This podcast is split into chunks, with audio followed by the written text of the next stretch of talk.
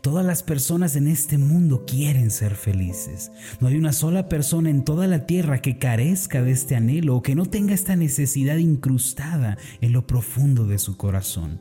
Por esta razón, cada ser humano busca ingeniosos métodos y se mueve en todas direcciones tratando de hallar la felicidad. Aunque el hombre moderno ha logrado recorrer grandes distancias en el universo, asombrosamente no ha podido encontrar la ruta hacia la felicidad. Sin embargo, ¿a qué se debe esto? El ser humano se ha centrado en lo superficial y temporal, dejando de lado lo eterno y lo espiritual. El camino a la felicidad consiste en tener una relación personal con Dios, quien nos ama y nos invita a caminar con Él. Dios nos hace este llamado a nosotros el día de hoy.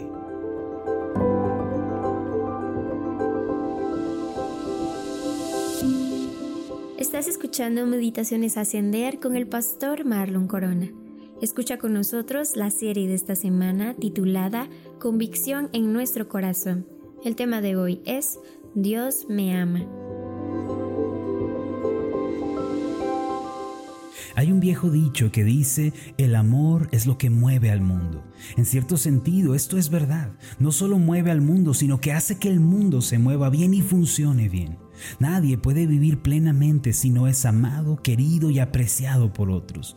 Desde la infancia hasta la madurez, el hombre necesita experimentar el amor. Todos tienen la necesidad de ser apreciados y queridos. En pocas palabras, el amor le da sabor a la vida y nos mantiene en forma para que no nos rindamos ante las presiones y exigencias de la vida. El amor nos hace fuertes y nos hace valientes también. He descubierto como pastor que las personas que han recibido amor y afecto pueden amar a los demás con facilidad. Tales personas son propensas a tener fe y esperanza, tienden a llevarse bien con otras personas y sus relaciones son fuertes y profundas. En otras palabras, el amor hace salir lo mejor de las personas. El amor y todas sus manifestaciones son un ingrediente básico para una vida feliz y plena. Por eso, no es extraño que todos lo busquen y lo procuren. No obstante, hay muchas personas solitarias y carentes de amor. Muchos a lo largo de su vida han experimentado el abandono, la soledad, la depresión, la amargura, precisamente porque el amor estuvo ausente. Debido a que el amor es algo tan importante en la vida, no podemos prescindir de él. Si nuestra necesidad de ser amados y de amar no es satisfecha, es posible que lleguemos a desarrollar actitudes y comportamientos que afectarán nuestra personalidad entera.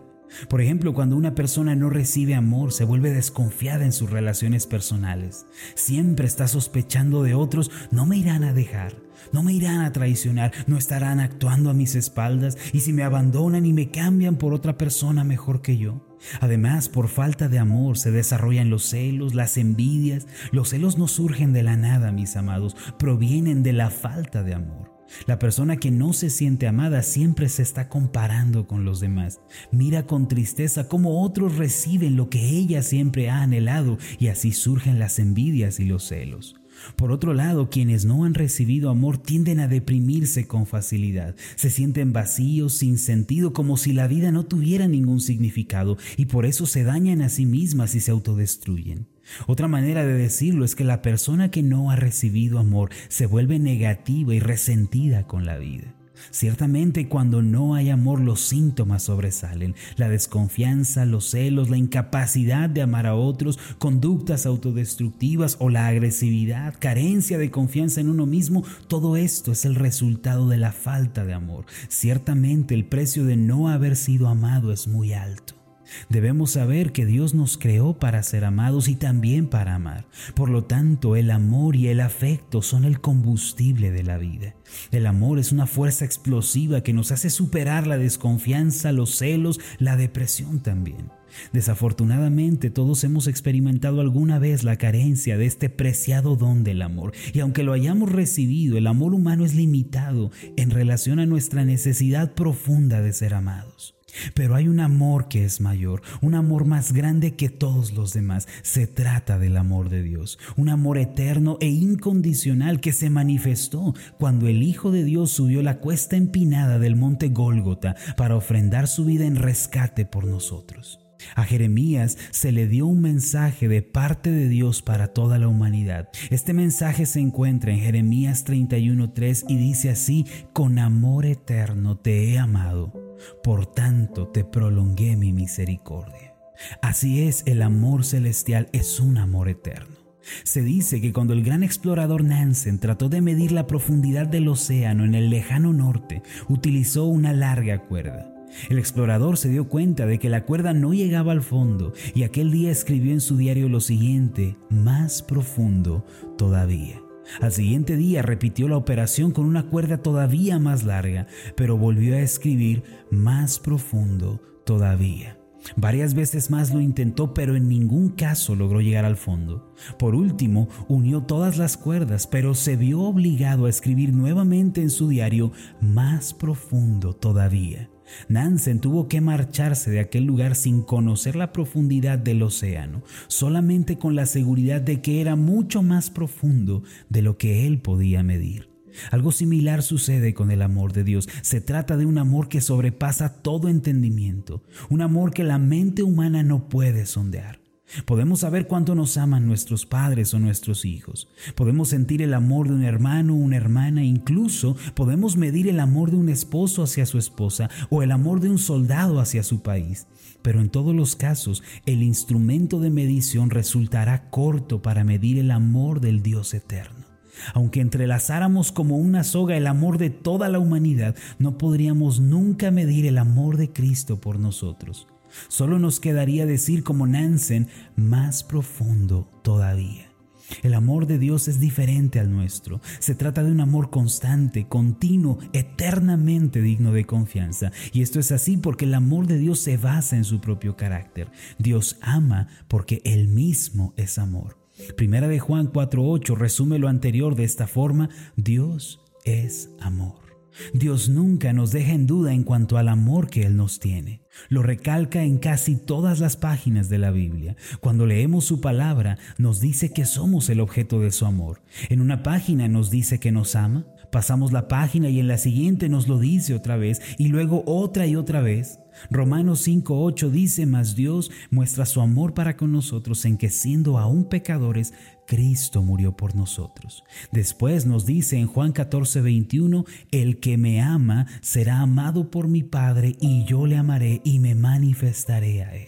Hermanos, ustedes son amados por Dios, aunque no hayan recibido el amor de sus padres, de sus hermanos, de su esposo, su esposa, sus amigos, y aunque el mundo les rechace, Dios les ha amado a ustedes por medio de Cristo, y esta es la primera convicción que debe estar presente en nuestro corazón.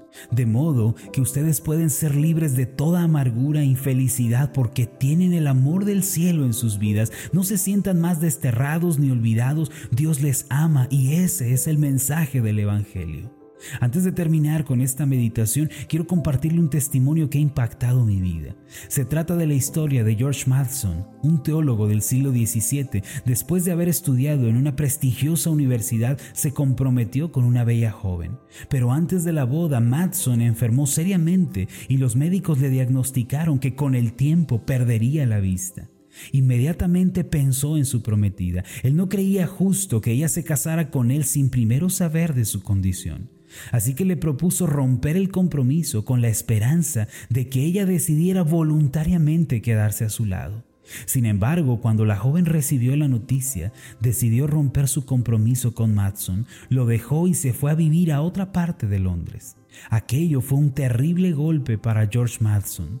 Después de varios años de intensos sufrimientos y tristezas, escribió un poema inmortal titulado «Oh amor que no me dejarás». Más tarde este poema se convirtió en un himno de la iglesia cristiana. Dice de esta forma: «Oh amor que no me dejarás, descansa mi alma siempre en ti. Es tuya y tú la guardarás, y en el océano de tu amor más rica al fin será. Oh gozo que al buscarme a mí viniste con mortal dolor. Tras la tormenta el arco vi, y ya el mañana yo lo sé, sin lágrimas será». Se dice que en los próximos años, cuando ya era ciego, se consolaba entonando aquel antiguo himno de nombre Cristo me ama, Aún hoy este himno sigue siendo un consuelo para todos nosotros.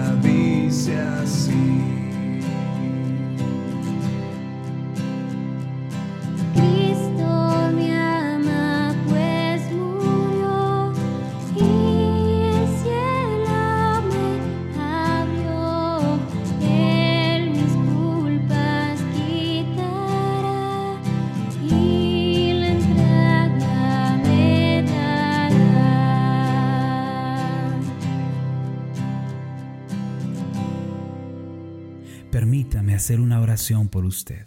Soberano Señor del cielo y de la tierra, tú eres el Dios de amor.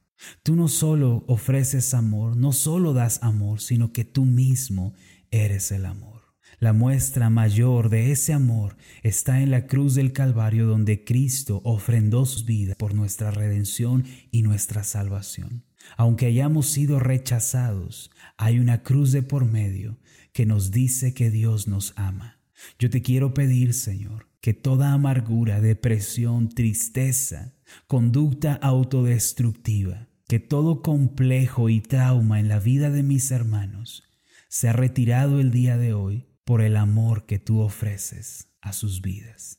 Que se disipen como la niebla aquellos males que amargan la vida y que la luz resplandeciente del sol de tu amor brille sobre cada uno de nosotros. En el nombre de Jesús.